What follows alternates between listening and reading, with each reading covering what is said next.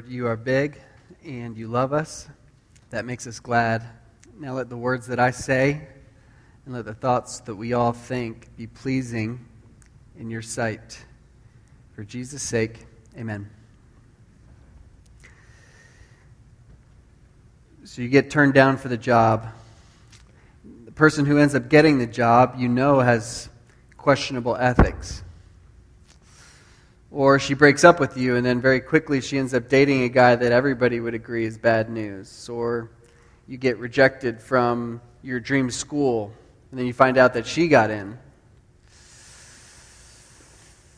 Or you have someone that you thought was a friend, then you log on to Facebook to see that this friend um, is going on a rant on their Facebook page about evangelical Christians and how backward and intolerant they are.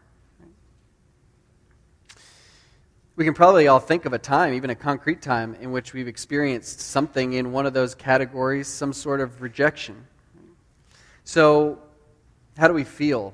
How do you feel when you're experiencing rejection like that? Um, when somebody asks you about the one who rejected you, how do you respond? What do you say? When you're praying in the wake of rejection, what do you ask God for? I guess the question that I'm kind of driving at here is one that I think would become increasingly important for us to be able to answer as Christians the more we are rejected in society, and it's this Is there a right and wrong way to respond to rejection, or are there better and worse ways to respond to rejection? We're looking at Luke chapter 9 today. If you turn there with me, uh, we'll spend our time camping out there in the ninth chapter of Luke's Gospel, maybe around page 970 in the Bible in the seat in front of you. In the Gospel of Luke, so far, Jesus has experienced rejection over and over again. Started in his hometown of Nazareth, where he was rejected by his own. All along the way, he's been rejected time and again by the Jewish authorities. And even in some Gentile places, he's done miracles only to be rejected by them. The rejection he's experienced has been pretty universal. All different sorts of groups of people have rejected Jesus. And now, in the 51st verse of Luke chapter 9, we're going to see that Jesus begins to head toward his final and ultimate rejection. The final and ultimate rejection is going to lead to his death in your place and in mine. Uh, and his disciples are there with him, and they're going to experience some rejection as a result of being with him. And so I want us to be thinking about how they respond to rejection and what that has to do with us as we respond to our own rejection and being associated with Christ. So I'm going to read here verses 51 through 56 of Luke chapter 9. Please follow along with me. When the days drew near, for him, that's Jesus, to be taken up, he set his face to go to Jerusalem. And he sent messengers ahead of him who went and entered a village of the Samaritans to make preparations for him. But the people did not receive him because his face was set toward Jerusalem. And when his disciples, James and John, saw it, they said, Lord, do you want us to tell fire to come down from heaven and consume them? But he turned and rebuked them. And they went on to another village. I want us to put ourselves in the shoes of these disciples as they process rejection. After all, that's what we're doing in this whole series, this Marks of a Disciple series. We're exploring what it means to be a disciple of Jesus, an intentional follower of His who's forever becoming more like Him. And we as a church believe that the Bible actually lays out some markers, some distinguishing characteristics of what a disciple or a follower of Jesus looks like. And we've attempted throughout this series to lay out 11 marks, we're calling them, um, that set one apart as a disciple of Jesus. And so, just to recap, We started this in the fall and we've picked it back up recently. We've organized these marks of a disciple in three concentric circles. The one at the center uh, we referred to as the upward dimension, that a disciple of Jesus joyfully submits to Christ. Then we've looked at this second circle that we've called the inward dimension within ourselves as people, and we've seen that a disciple walks by the Spirit, a disciple is grounded in Scripture, a disciple prays faithfully, and a disciple repents regularly. We've preached through each of those, and now, starting last week, we jumped into the third and final circle, the outward dimension, and we heard Pastor Craig preach last week that a disciple of Jesus loves others. And today, we're going to see that a disciple of Jesus extends grace. So there's a parable that Jesus tells in Matthew 18 that would be a perfect one to preach today, but I'm not preaching it. It's the one um, of the unmerciful servant, the one who gets forgiven this great debt that he never would have been able to pay, and then he turns around to his underservant and chokes him out until he can pay an even smaller debt. Right? And what happens to that servant? When the master finds out what this servant has done, he prosecutes him to the fullest extent of the law because the message there is that it's a great, great sin to receive grace and then not pass on that grace to others. We want to be people who extend the grace that we've been given. Um, but like I said, that's a perfect passage for this, but we, you've heard it preached well in uh, recent months.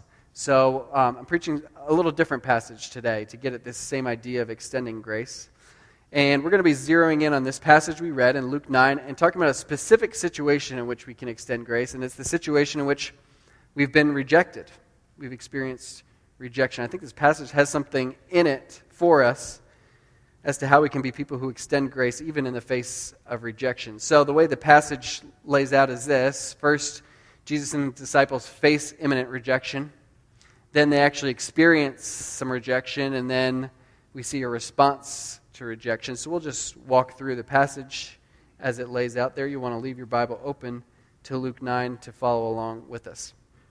So let's jump into the first part facing rejection. Verse 51 Jesus refuses to back down from what will be the final phase of his rejection during his time on earth. Let me reread verse 51. It says, When the days drew near for him to be taken up, he set his face to go to Jerusalem that language of the days drawing near reminds us that none of this is happening by accident, that it's all happening according to God's plan. And part of God's plan for his son Jesus is that Jesus would be rejected time and time again along the way, and ultimately in Jerusalem, where he will be killed.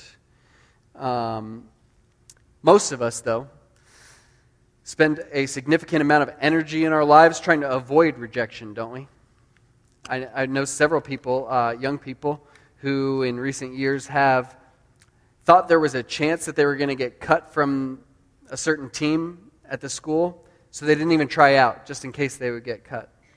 We do things like that in various forms to avoid being rejected, but here's Jesus, not just avoid not, not avoiding rejection, but actually the wording there in verse 51 is that he sets his face to go to Jerusalem, the place where he knows he's going to be ultimately rejected what does it mean to set your face somewhere? It seems like there's some sort of determination about it. Uh, the image that popped into my mind was that of uh, one of my former teammates. Um, this is what I picture when I think of setting your face somewhere. Okay, this is um, what's being communicated when I see this face is no matter what you put in my way, I will not be denied from the place that I'm trying to go. Right? Some of you are looking at me like, oh, that's football. I can't relate. Um, but I know about how some of y'all are at Black Friday at Target when you're shopping and trying to get that last item, right? You've made this face. And on the way to Chick fil A, you're telling me you don't make this face when your kids are screaming in the back and Chick fil A's so far away. But you're like, I am not going to be denied my chicken. You can't pretend like I'm the only one who does that. Um, but here's Jesus setting his face toward Jerusalem, the place where he knows that he's going to be killed for your sake and for mine. Um, he's not going to be denied from it, no matter what comes his way. He's going to go to the place that he intends to go, and he's going to fulfill his destiny there. So, what's in this for us here in this first verse of our text? maybe it's just this that uh, Jesus' disciples are not going to escape the rejection that Jesus himself experiences in Jerusalem, right? Didn't Jesus say that you will be hated by all men because of me? And likewise, we will not. If we are followers of Jesus, we will not escape the rejection that comes with being a follower of his. In fact, it seems as though it's increasingly coming our way in coming years that we may be increasingly rejected because of the faith. And the question for us, even right at this first verse this morning, is this Am I following Jesus just because I'm on the bandwagon as long as it's relatively comfortable to be a Jesus follower in our day and age? Or am I ready to set my face to follow him even when it includes great rejection? It's a question that's important for us to ask. Um, I think sometimes, though, we think we know our answer to that question. We think we know how we'll respond in the face of rejection, but when rejection actually comes, we find out something different about ourselves. And that's what happens next in verses 52 and 53. The disciples actually experience rejection. A Samaritan village rejects Jesus. Let me reread that. And he sent messengers ahead of him who went and entered a village of the Samaritans to make preparations for him. But the people did not receive him because his face was set toward Jerusalem. A little background here Jesus and his disciples are coming from Galilee up in the north. They're headed to Jerusalem down here in the south. As you can see on the map, the most direct route is through Samaria right? But Samaria, here's where people live who are uh, not quite ethnically Jews, not quite religiously Jews, who um, believe different things. They are strange to Jewish people with some of their customs. And so, over the years, the trip that usually was taken through Samaria to get to Jerusalem for the major feasts, Jewish people started to skip Samaria and go the long way around uh, out of their disdain for Samaritans. And concurrently with that, Samaritans, increasingly, we know stories of Samaritans mistreating Jewish people who did venture through Samaria on their way to Jerusalem. Um, we have stories of Jewish people getting stoned on their pilgrimage to Jerusalem. We have stories of Jewish people even getting killed on their pilgrimages to Jerusalem. And so, over time, by Jesus' day, it's become increasingly rare that any Jewish people from Galilee would still travel through Samaria to get there. Most would now take the long way and go around. But Jesus is different. He wants to go straight through, and he wants to minister to these people. And so in verse 52, he sends messengers ahead, which is a kind thing to do, but also a necessary thing to do because a small village could be overwhelmed by Jesus and his posse coming if they didn't uh, expect it. And then in verse 53, we have the only time in Luke's gospel when he says anything negative about the Samaritans. In most of Luke's gospel, he's motivated to uh, show the Samaritans in a different light than they were normally perceived in by Jewish people. They're usually the positive figures in this story, but this time there's nothing positive to say about the Samaritans in this particular village. Luke tells us the people in this village did not receive him. Now, we don't know if at first maybe they tried to uh, make it a gentle rejection. Right? You guys know about gentle rejections. We've all probably experienced it sometime. What's the classic gentle way to reject somebody? It's not you, it's me, right? So, so maybe at first they started to say, you know what, it's really just that we're just a small village and we want to show you guys great hospitality, but we just feel like we aren't able to show you the hospitality that we would like to show you here in this village. And so it's just not going to work out. But it's not you, it's us. But either right away or eventually, somehow the conversation gets to what's really going on here. We find out why it actually is that Jesus is getting rejected. It's not actually because they don't have enough space. Why is it? Verse 53 because his face was set toward Jerusalem.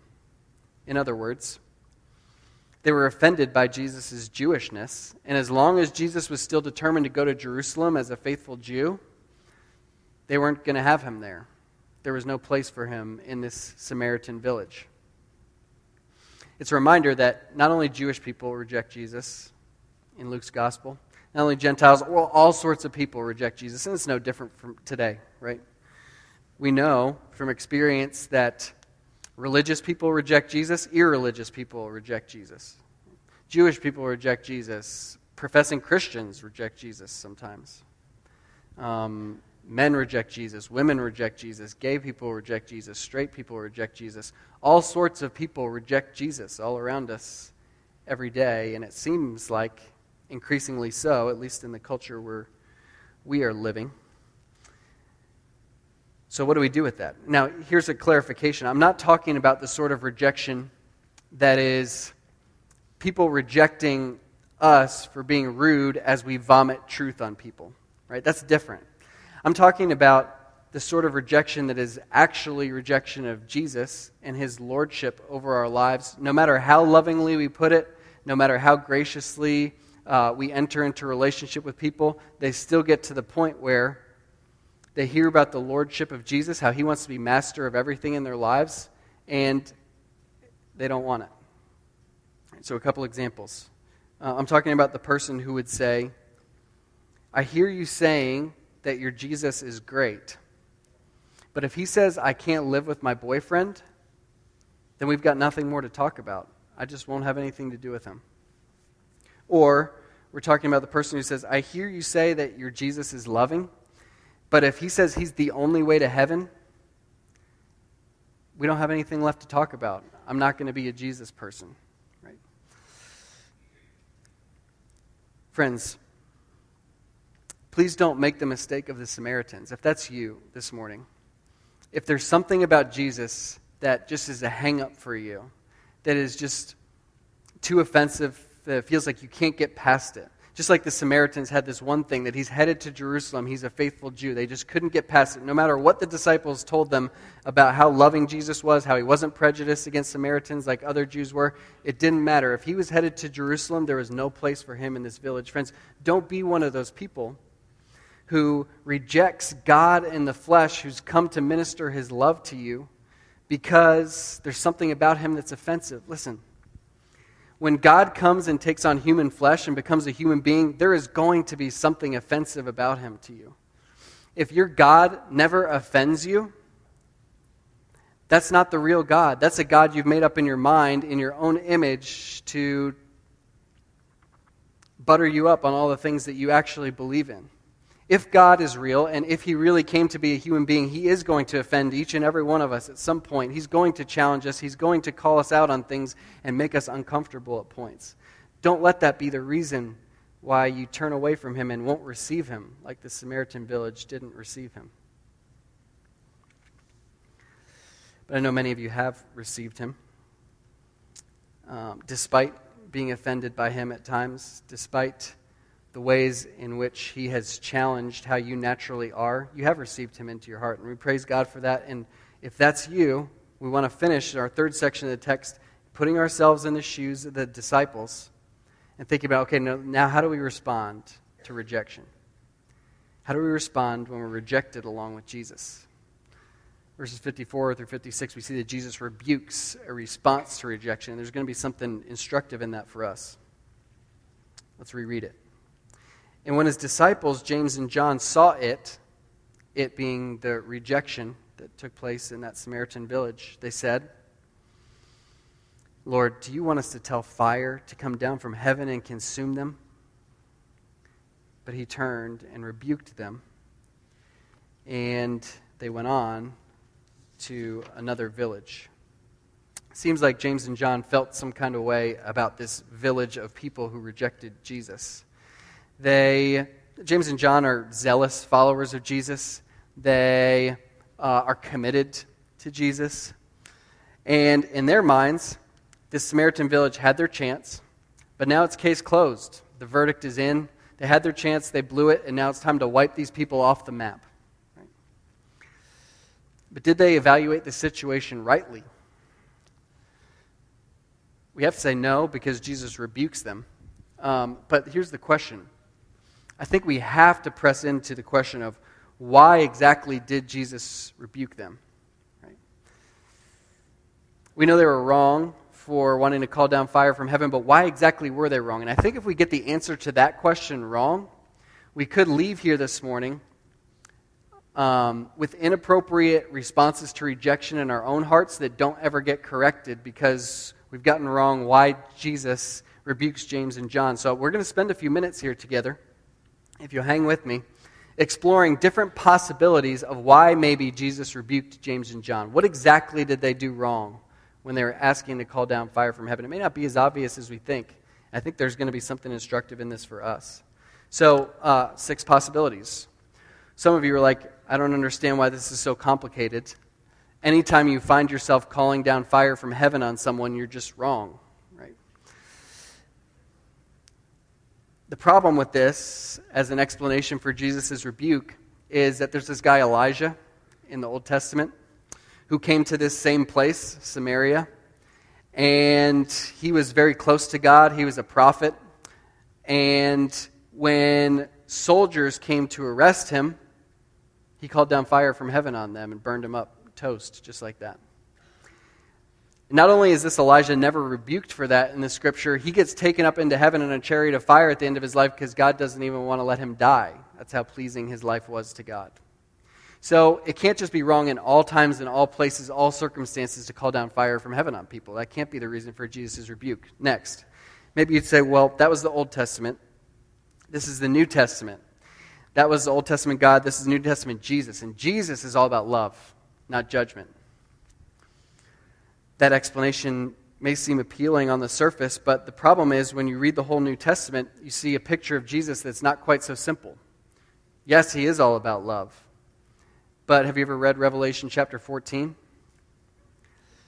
If you haven't, here's the New Testament picture of Jesus established in Revelation chapter 14. He comes in a future day riding on a horse with his sword coming out of his mouth, slaughtering his enemies until the blood in the streets runs as high as the horse's bridle. So, our idea that Jesus is all about love, not judgment, runs into some problems in Revelation 14. Can't just be that. Third, maybe there's a time and a place for judgment, calling down fire from heaven, but the problem was that James and John took this particular situation, this particular sin, too seriously. This particular sin of rejection didn't warrant fire from heaven. And Jesus is like, hey, guys, I'm going to get rejected. It's cool. But we remember the Elijah story. That can't be it either, can it? Because if fire from heaven was warranted for rejecting Elijah, how much more is fire from heaven warranted when God comes in human flesh to bring his love to people and they reject him? Actually, James and John were right about what this deserved. They weren't wrong about that part. This did deserve fire from heaven, and they weren't taking this particular sin too seriously. That's not it. You still with me? A couple more possibilities. Maybe we think it's always sinful to ask God to judge. Like we should be asking Him for mercy, and if He wants to judge, He'll judge. But the problem with that is that there are some Psalms, Psalm 69, 106, the imprecatory Psalms, we call them, in which the psalmists are calling out in Scripture uh, for God to bring judgment. And those Psalms are quoted in the New Testament. They are part of the scriptures that are profitable for us for teaching, rebuking, correcting, and training in righteousness, so it can't just be that. Here's where most of the commentaries settle. Here's what most of the commentaries say is the reason why Jesus rebukes James and John. And again, we're filtering all this through our own rejection, thinking of how we respond to rejection, right?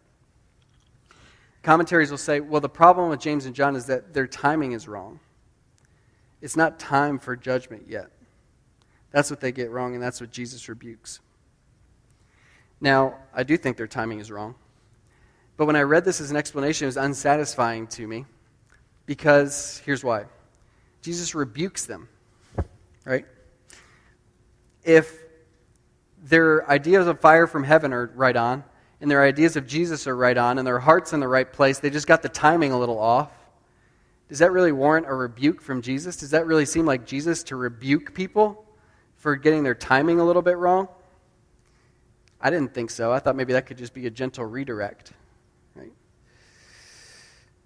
And then I was alerted to Revelation chapter 6, and that confirmed for me that this isn't the issue that makes Jesus rebuke James and John. Here's what happens in Revelation chapter 6. Summary This is taking place in our era.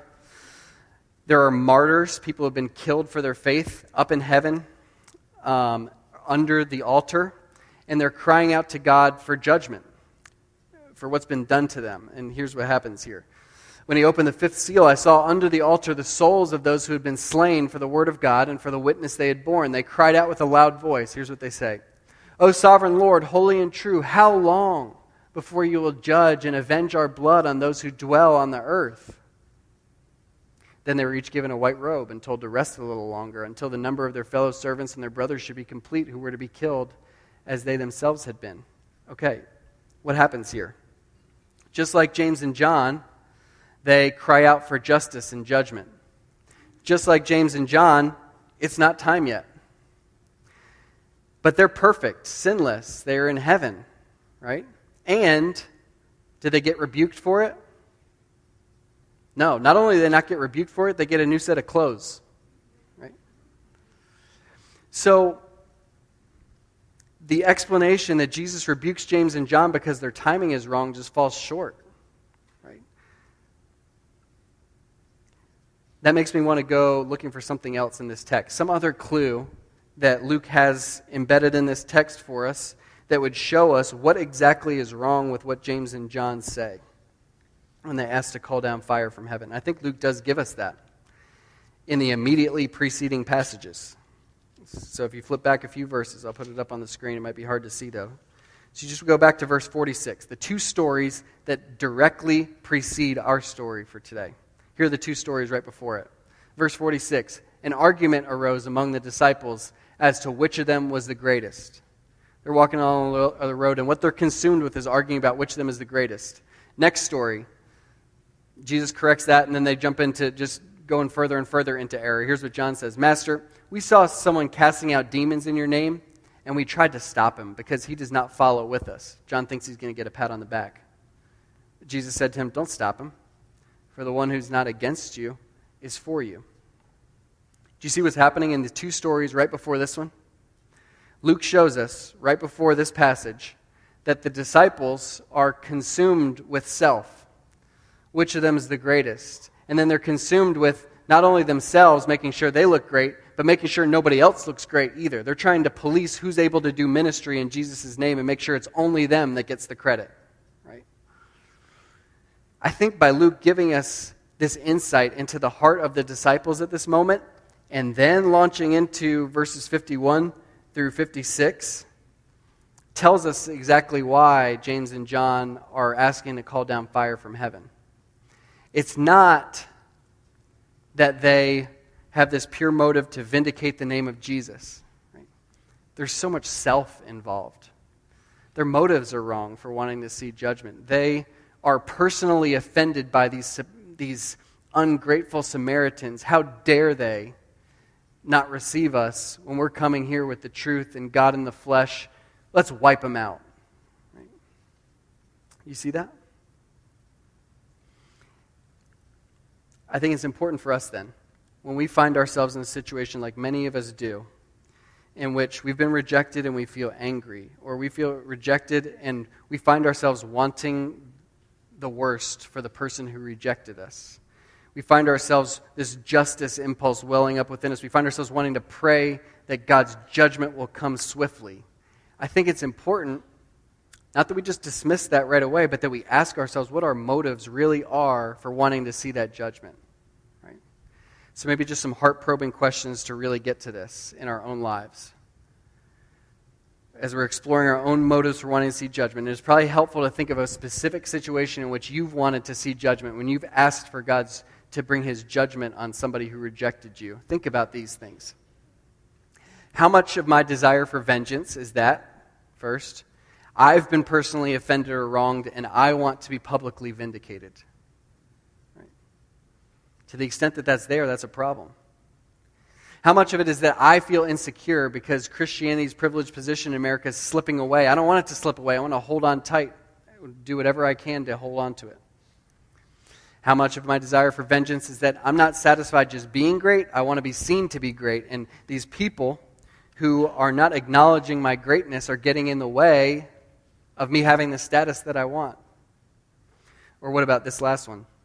How much of my desire for vengeance is that I'm quicker to condemn those who are unlike me than I am to condemn those who are like me? That one will hit hard if you let yourself think about it. Isn't that what James and John do? How many of their fellow Jewish people had rejected Jesus to this point? And how many times did James and John wanted to call down fire from heaven against their fellow Jewish people? Right? But then a Samaritan village does it, and they're ready to bring the thunder, right? They're ready to wipe them off the map. Don't sociologists tell us that we're all prone to that, right? That we're quicker to condemn people who we perceive to be other from us, unlike us, for the same crime as somebody who's like us. We're quick to the trigger when somebody's ethnically or religiously or culturally unlike us. The thing is, Jesus is just the opposite. He's reserved his harshest words for those who were insiders, the ones who people expected him to align with. And to the extent that we're not like Jesus in that way, to the extent that we're quicker to condemn those unlike us, we need to repent and to ask God to replace that impulse in our heart with a desire to extend grace. I want to just illustrate this, just to make sure we really got it. Um, uh, almost acting it out in a way. Okay? So the difference between James and John calling for justice on one hand, and the martyrs in Revelation 6 calling for justice on the other hand. Both of them are asking God to judge. It's not time yet. Here's the difference. With James and John, it's this fists clenched, teeth gritted. Do you want us to send down fire from heaven?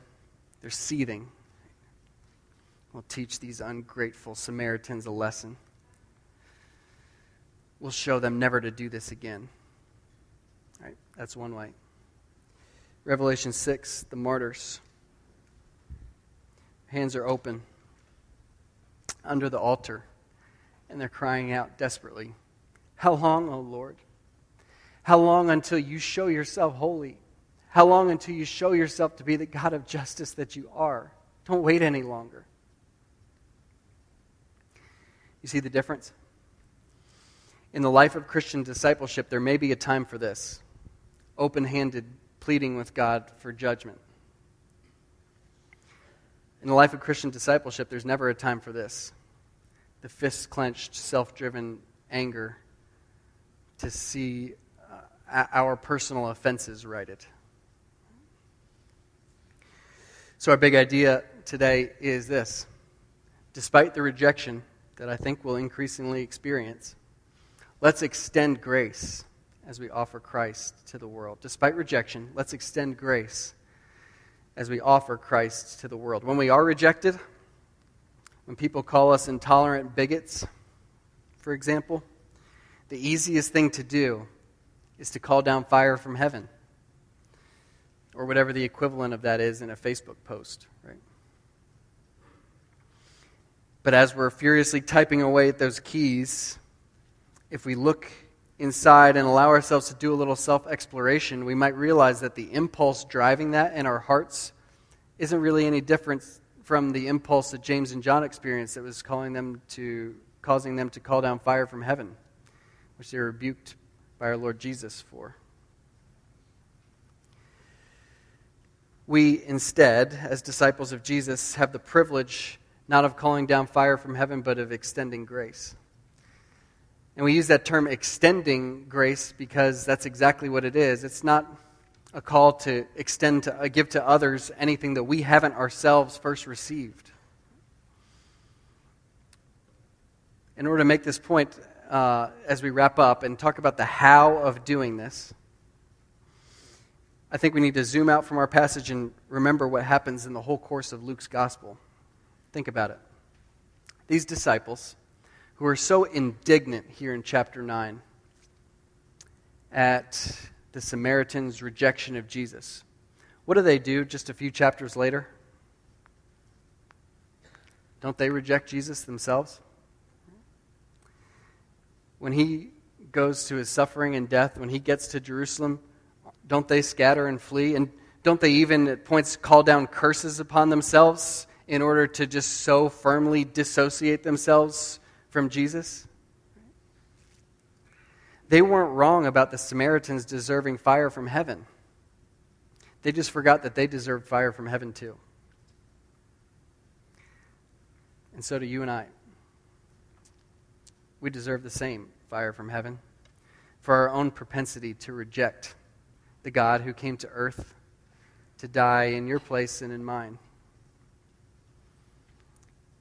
Because we forget about our own need for grace, we fail sometimes to extend that grace to others. But if we're truly followers of Jesus, we will increase in our realization that we need grace, and we will increase in our desire to extend that eager that uh, grace to others. But let's remember, this grace won't be offered indefinitely.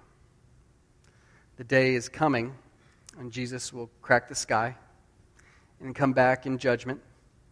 And those who remain his enemies until that day, those who have persisted in rejecting him, his judgment will come on them. But in the interim, with every moment that we have between now and then, let's be the sort of people who extend God's offer of grace from the heart of Jesus, who hopes that as many as possible will come to know him. The only reason we can extend that offer of grace is because Jesus saw this mission to completion. He did set his face to Jerusalem, he went all the way there. He took the final and ultimate rejection in your place and in mine. And as a result, we now will face God at the end of our lives not hearing a word of rejection, but hearing, Well done, good and faithful servant. Something that we never deserved to hear. This Jesus took the punishment that James and John deserved, even though they thought the Samaritans deserved it. He took the punishment that you and I deserved, and now we get the privilege of spending the rest of our lives extending it to others, just like James and John spent the rest of their lives extending this grace. Those of us who have been recipients of this grace, let's continue extending it to others until Jesus returns and that window of time has expired for his enemies to be recipients of the same grace we've received. Let's pray.